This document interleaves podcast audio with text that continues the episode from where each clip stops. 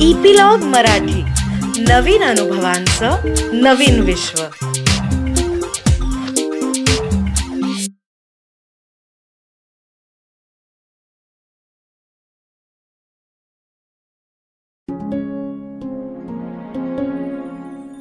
नमस्कार. मी उमेश कामत. डॉक्टर आनंद नाडकर्णी यांनी लिहिलेल्या हेही दिवस जातील या पुस्तकाच्या ऑडिओ बुकमध्ये मोहन आणि त्याच्या मुलांच्या अनुभव विश्वात तुमचं सगळ्यांचं स्वागत.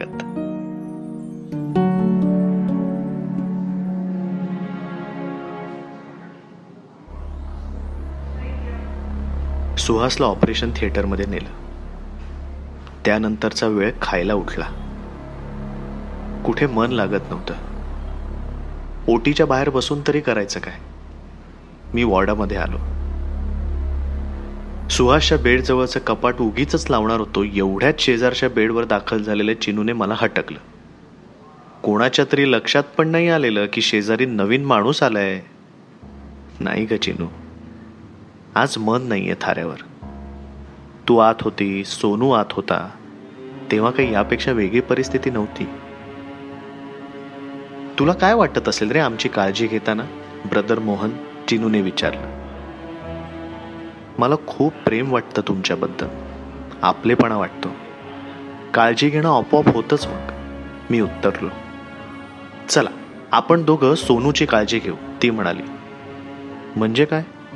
आत्ताचे डॉक्टर वैष्णव आले होते ना त्याला पाहायला ते सांगत होते की त्याच्याशी खूप बोलायला पाहिजे. झाडाला कसं पाणी लागतं तसं त्याच्या मेंदूला शब्दांची चित्रांची गरज आहे चिनू म्हणाली. पण ते सगळं आपल्याला इंग्रजीतच करायला लागणार. सोनू अमेरिकेतून आलाय ना मी म्हणालो. पण घरी तर मराठी बोलत असतील. चल आपण बघूया त्याला किती येतं चिनू म्हणाले. मी सोनू आणि चिनूची ओळख करून दिली. काय म्हणतात ते औपचारिक तशी. पण त्यांना एकमेकांबद्दल खूपच माहिती असल्यासारखे वागत होते दोघं. चिनूने एक गंमत केली. वॉर्डमधल्या एकेका मुलाला ती सोनू समोर आणायची. त्यांनी स्वतःचं नाव सांगायचं. मी एका कागदावर लिहून घ्यायचो. मी आणि सोनू त्या मुलाला काही प्रश्न विचारायचो. तो कुठे राहतो किंवा त्याच्या आवडीनिवडी. त्याच्या नावापुढे आम्ही शब्द लिहायचो. बोलणं आणि लिहिणं सोनूच्या समोरच मोठ्याने करायचो. नितीन तिसरी नाला सोपारा शाहरुख खान लता कर्जत गणपती गुलाब. मग आम्ही सोनूला विचारायला लागलो. नितीनचा आवडता डॉक्टर लताचं आवडतं फूल सोनूने बरोबर सांगितलं की सगळे टाळ्या वाजवायचे. सोनूला आता खूपच मजा यायला लागली होती. मग चिनू म्हणाली मी ज्या बेडवर जाते तिथल्या मुलाचं नाव तू घ्यायचं. हा खेळही खेळून झाला. नंतर आम्ही सोनूला त्याच्या आजूबाजूला दिसणाऱ्या वस्तूंची नावं घ्यायला सांगितली. ती नावं मी लिहिली. सोनू चिनू सुहास आणि शेजारचा देऊ या चार बेडजवळच्या टेबलांवर आम्ही वेगवेगळ्या वस्तू ठेवल्या. ग्लास तांब्या गोळ्या वर्तमानपत्र काही चार टेबलांवर पाच सहा वेगवेगळ्या वस्तू. दोन टेबलं सोनूच्या उजवीकडे दोन डावीकडे. त्याने सगळ्या वस्तू नीट बघायच्या. त्यांची मोठ्याने नावं घ्यायची.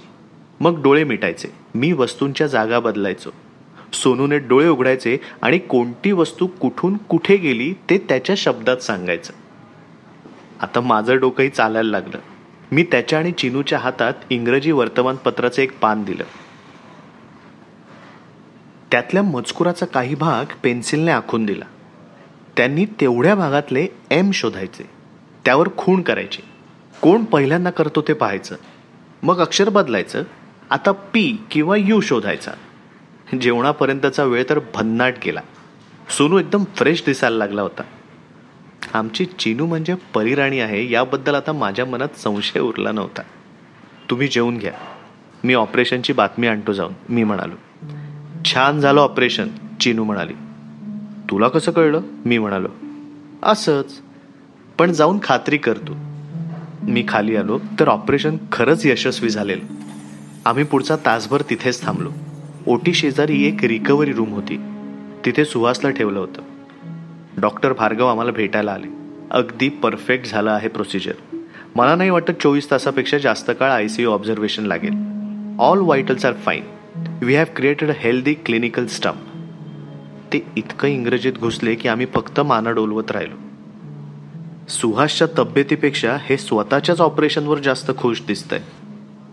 आणि अजूनही जे आधी झालं त्याबद्दल सॉरी नाही. काही माणसं अशी का असतात? मी दहावीत असताना एकदा कोष्टी सरांना हाच प्रश्न विचारला होता. ते म्हणाले होते की जसं भाषेला व्याकरण असतं तसं म्हणे आयुष्याचंही व्याकरण असतं. माणसं अशीच असतात. असं म्हणण्यापेक्षा माणसं अशी वागतात असं म्हणावं. मी म्हटलं त्यामुळे काय फरक पडतो? तर सर म्हणाले माणसाचं त्या त्या वेळेचं वर्तन हे सत्य असतं वास्तवातलं असतं. आणि हा माणूस असाच आहे हा आपल्या मनाने केलेला निर्णय असतो. हा निर्णय मनामध्ये पाढ्यासारखा म्हणत राहिलो तर त्याचा नियम बनतो. आणि पुढे त्याचा कायदाच बनतो मोहनराव. मला सरांचे शब्द जसेच्या तसे आठवत आहेत मोहनराव म्हणत माझ्या पाठीत मारलेली थाप आठवते. पण अर्थ भार्गव डॉक्टरांनी आमच्याबरोबर अधिक प्रेमानं आपुलकीने वागायला हवं होतं. ठीक आहे. सत्य आहे. भार्गव डॉक्टर म्हणजे ना भावना हरवलेला राक्षस आहे. पैसे कमवणारे यंत्र आहे. स्वतःच्या प्रेमात बुडालेला माणूस आहे. खरे ह्या ट्रॅकवर मनाची गाडी आली की जोरदार वाक्य सुचतात. आणि त्याबरोबर संतापही वाढतो. आणि हे विचार घट्ट होतात. ह्यालाच सर नियम आणि कायदे म्हणत असणार नाही? मी स्वतःशीच किंचित हसलो आणि कोडे सुटल्यासारखी एक चुटकी वाजवली. त्या डॉक्टरांचं काय व्हायचंय ते हो जाऊ दे. लवकर बरा हो दे सुहास. आम्ही सुहासच्या स्ट्रेचर गाडीसह पुन्हा पहिल्या मजल्यावर आलो. आय सी यूमध्ये ठेवल्यावर सुहास डोळे उघडायला लागला होता. उषाताईंना थोडा वेळ त्याच्यासोबत बसायला मिळालं. मी आणि बाबा बाहेर कॉरिडॉरमध्ये आलो. आम्हाला दोघांनाही हलकं वाटत होतं. एवढ्यात चिनूची आई आम्हाला बोलवायला आली. कॉरिडॉरच्या टोकाकडच्या शांत कोपऱ्यामध्ये असलेल्या बाकांवर बसलो आम्ही. चिनूच्या आईने आमच्यासाठी पुरी भाजी आणली होती. मोहन आज तू उषाबरोबर घरी जा. इतके दिवस झाले. तुला आराम नाही आहे उद्या दुपारी सुहासला वॉर्डात आणतील. तोवर तू आपल्या घरी थांबायचं. सवयीचा कॉरिडॉर इथेच झोपेन वगैरे चालणार नाही बाबा म्हणाले. मला त्यांनी काही पर्यायच ठेवला नव्हता. उषातही बाहेर आल्या. त्यांनी दोन घास खाल्ले. साधारण संध्याकाळी साडेचारच्या सुमारास मी आणि उषातही घरी जायला निघालो. मुंबईमध्ये आलो त्या दिवशी मी सुहासच्या घरी जेमतेम दोन तास टेकलो असेल. त्यानंतर आज जात होतो. घरी पोचल्यावर उषाताई म्हणाल्या छान गरम पाण्याने आंघोळ करतोस का? मनसोक्त स्नान कर. मला ती कल्पना खूपच आवडली. मी छान वीस मिनटं स्नान केलं. तयार होऊन बाहेर आलो तर उषाताईंनी गरम गरम कांदे पोहे केले होते. मला इतक्या दिवसात प्रथमच कडकडून भूक लागल्यासारखं वाटत होतं. पडतोस का थोडा? झोप येऊ दे न येऊ दे आराम कर त्या म्हणाल्या. घरी आजी होत्या त्या मी विचारलं. तिच्या एका भाच्याने ठरवलं की तीन चार महिन्यांसाठी तिला त्याच्या घरी न्यायचं उषाताई म्हणाल्या. बाहेरच्या खोलीतल्या कॉटवर मी आडवा पडलो आणि कधी झोपलो मला कळलंच नाही. उषाताई त्यांची कामं करत होत्या. रात्री साडेआठ झाले असावेत. मला अर्धवट झोपेमध्ये त्यांचा मोबाईल वाजल्याचा आवाज आला. उषाताईंचा आवाज. अरे बापरे काय म्हणता काय? आलोच आम्ही. त्या मला उठवायला येत होत्या तर मीच ताडकन उठलो. चिनूला वॉर्डमध्ये फिट आली. तिला ताबडतोब आयसीयूमध्ये हलवलंय. चल निघूया त्या म्हणाल्या. खाली उतरून सरळ टॅक्सी केली. वॉर्ड समोरच्या कॉरिडॉरमध्ये पोहोचलो. तर चिनूचे आई बाबा सुहासचे बाबा सोनूचे आजोबा अशा सगळ्यांची रंजू दिदी बोलत होती. वॉर्डातली संध्याकाळी भेटायची वेळ संपेपर्यंत चिनू मस्त मजेत होती म्हणे. नंतर नर्सेसचा टीपीआरचा राऊंड सुरू होता. तर अचानक तिच्या तोंडातून एक मोठा आवाज आला. डोळे वर फिरले. मान एकदम वाकडी झाल्यासारखी झाली. हातपाय उडायला लागले. दोन मिनिटं चाललं असेल हे. आणि ती निश्चित पडली. लगेच धावाधाव झाली. आय सी यूच्या डॉक्टरांनी ट्रीटमेंट सुरू केली. रंजूताई आली. मणक्यातून पाणी काढायची तपासणी तातडीने केली होती. त्याचा रिपोर्ट आल्यावर आता पुढची दिशा कळणार होती. शुद्धीवर आहे का चिनू? मी विचारलं. एकदम अलर्ट नाही आहे खूप ड्राउझी आहे. गुंगीत आहे. रंजूताई बरोबरचे आय सी यूचे डॉक्टर म्हणाले. कॉरिडॉरच्या दुसऱ्या टोकाला लिफ्टचा दरवाजा वाचला स्वतः मर्चंट सर येत होते. रात्रीचे साडेनऊ झाले असतील. ते झपाट्याने आय सी यूमध्ये गेले. पाठोपाठ बाकीचे डॉक्टर्स पंधरा मिनिटांनी अजून दोन डॉक्टर्स घाईने आत गेले. आम्ही सगळे बाहेर बसलो होतो. माझ्या डोक्यात तर विचार करायलाही शक्ती उरली नव्हती. साधारण तासाभरानंतर मर्चंट सर बाहेर आले. कॉरिडॉरमधल्या बेंचवरच बसले. शेजारी चिनूच्या आईबाबांना घेऊन. सिस्टर रंजूताई सगळे होते. विनयदादा सुद्धा होता. सरांनी त्याला विचारलं सुहास कसा आहे? एकदम व्यवस्थित सर मी सतत मॉनिटरिंग करतोय. तो आय सी यूमधून वॉर्डात येईपर्यंत तो म्हणाला ठीक आहे. एक पेशंट तर चांगला आहे सर म्हणाले. त्यांनी चिनूच्या त्यांनी चिनूच्या बाबांच्या खांद्यावर हात ठेवला. चिन्मयचे बाबा we have talked often about चिन्मयचा आजार. ती खूप ब्रेव मुलगी आहे.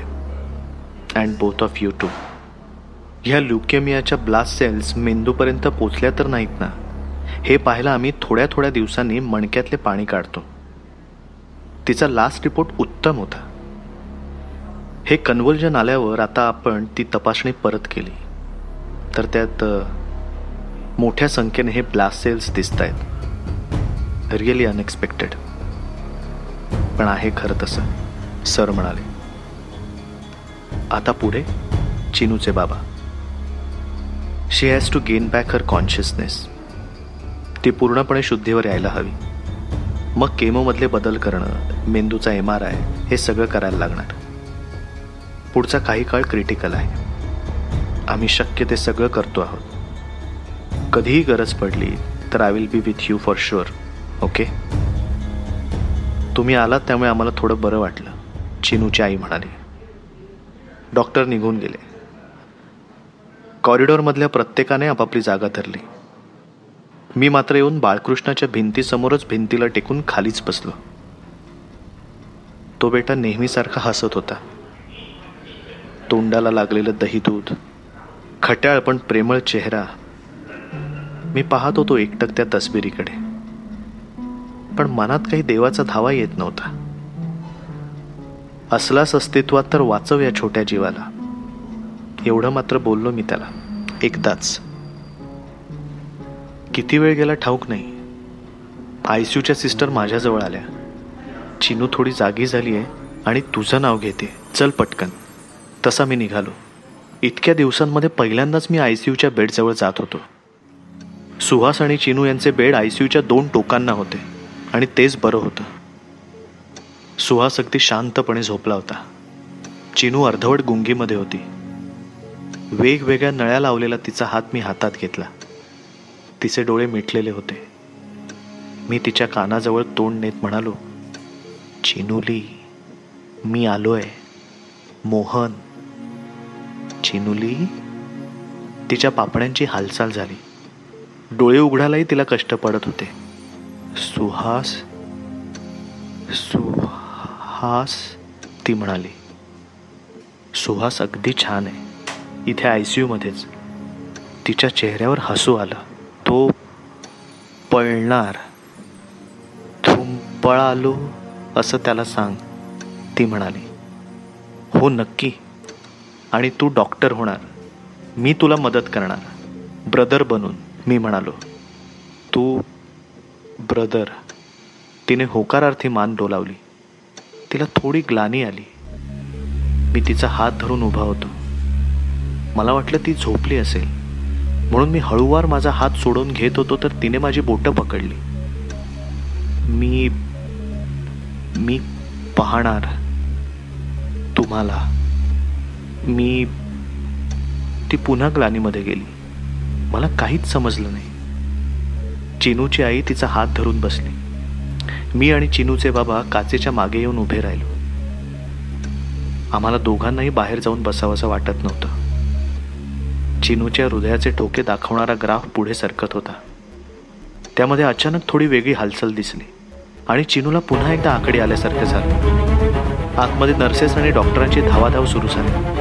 चिनूची आईसुद्धा आमच्याबरोबर आमच्या बरोबर आली. चिनूच्या चेहऱ्यावर प्राणवायू देणारा प्लास्टिकचा कोन लावला होता. इंजेक्शनं दिली जात होती. अर्ध्या तासामध्ये परिस्थिती खूप सुधारल्यासारखी वाटली. आई पुन्हा चिनूकडे बसली. प्राणवायू शिवाय चिनू आता श्वास घेत होती. पहाटेचे अडीच तीन झाले असतील. साध्या झोपेतून उठताना डोळे उघडावे तसे चिनूने डोळे उघडले. तिच्या आईकडे पाहून नेहमीसारखं गोड हसली. आईने काचेपाठी आम्ही उभे होतो त्या दिशेने बोट दाखवलं. चिनूने आमच्याकडे पाहिलं. पुन्हा मस्त हसली. तिचा एक हात थोडा सुटा होता. कमी नळ्या घातलेला. तिने तो हात आमच्याकडे पाहत हलवला. सुहासला स्ट्रेचरवरून नेताना चिनूने असाच हात हलवला होता. आम्हाला पाहून ती हॅलो करत होती की टाटा आणि तशाच हसऱ्या चेहऱ्याने ती शांत झोपी गेली. आम्ही काचेच्या पलीकडे उभे होतो. यंत्रावरचे ठोके हळूहळू मंद पडतायत असं वाटायला लागलं. पुन्हा धावपळ आता मात्र रंजुताईने आम्हाला तिथेही उभं राहू दिलं नाही. आम्ही कॉरिडॉरमधल्या बाकावर बसलो. पहाटे साडेतीनला चिनू मोठ्या झोपेत गेली. किंवा अस्तित्वात असेलच तर नव्या जगामध्ये जागी झाली असेल.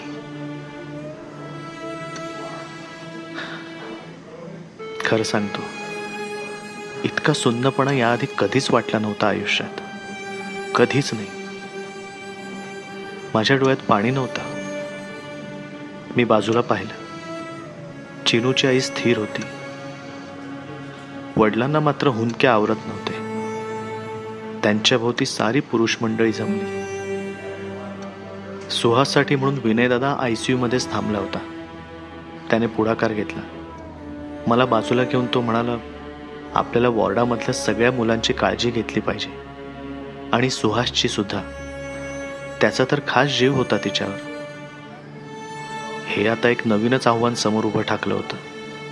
एवढ्याच चिनूच्या आईने मला खुणावलं. मी त्यांच्याकडे गेलो. मोहन तू आणि सुहासचे बाबा जरा डॉक्टरांशी बोला. जितक्या लवकर ते चिनूला मोकळं करतील तितकं ठीक. सकाळची गडबड सुरू व्हायच्या आत आम्ही इथून हल्लेलं बरं त्या म्हणाल्या. इतक्या प्रचंड दुःखाच्या क्षणी सुद्धा इतका विचार करू शकत होत्या त्या. फार आदर वाटला मला त्यांच्याबद्दल. मी मान डोलावली. सुहासचे बाबा मी विनयदादा रंजूताई आणि वॉर्डमधले भोलाराम वगैरे सगळेच कामाला लागले. बरोबर साडेपाचला सर्व कागदपत्र तातडीने तयार झाली. काळ्या रंगाची ती शववाहिनी गाडी सुद्धा आली. दरम्यान चिनूच्या वडिलांनी फोन केल्यामुळे त्यांचे नातेवाईकही जमा झाले होते. चिनूला आय सी मधून बाहेर आणलं. ती तशीच शांत हसतमुख झोपलेली. सुहासला जाग आल्यावर तो चिनूबद्दल विचारणार म्हणून मी आय सी मध्येच थांबायचं ठरवलं. सुहासचे आई बाबा अंतिम संस्कारासाठी गेले. सोनूचे आजोबाई होते बरोबर. मी चिनूच्या सोबतीने हॉस्पिटलच्या आवारातल्या काळ्या गाडीपर्यंत गेलो. गेल्यावेळी टॅक्सीत बसलेल्या चिनूने टाटा केला होता मला. यावेळी अचानक जाणवलं की चिनूने माझ्यावर जबाबदारी टाकली होती. सुहास आणि सोनूच्या बरे होण्याची.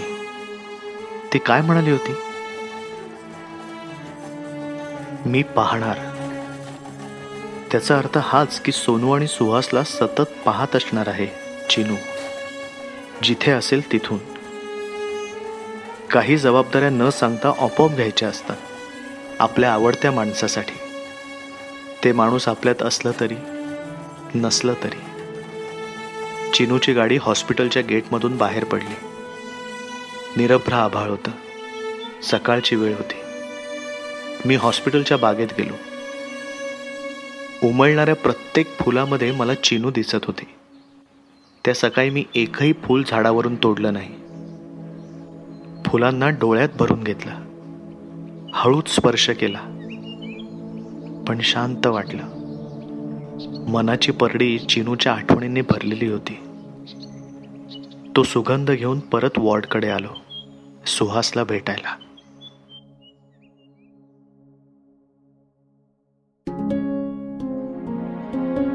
आजच्या या अनुभव प्रवासाचा थांबा इथेच. कसं वाटतंय कमेंट्समध्ये लिहून आम्हाला नक्की कळवा. लाईक आणि शेअर करून कसं वाटलं हे सगळ्यांना नक्की सांगा. हेही दिवस जातील. तुम्ही ऐकताय फक्त इपिलॉग मीडिया वेबसाईटवर.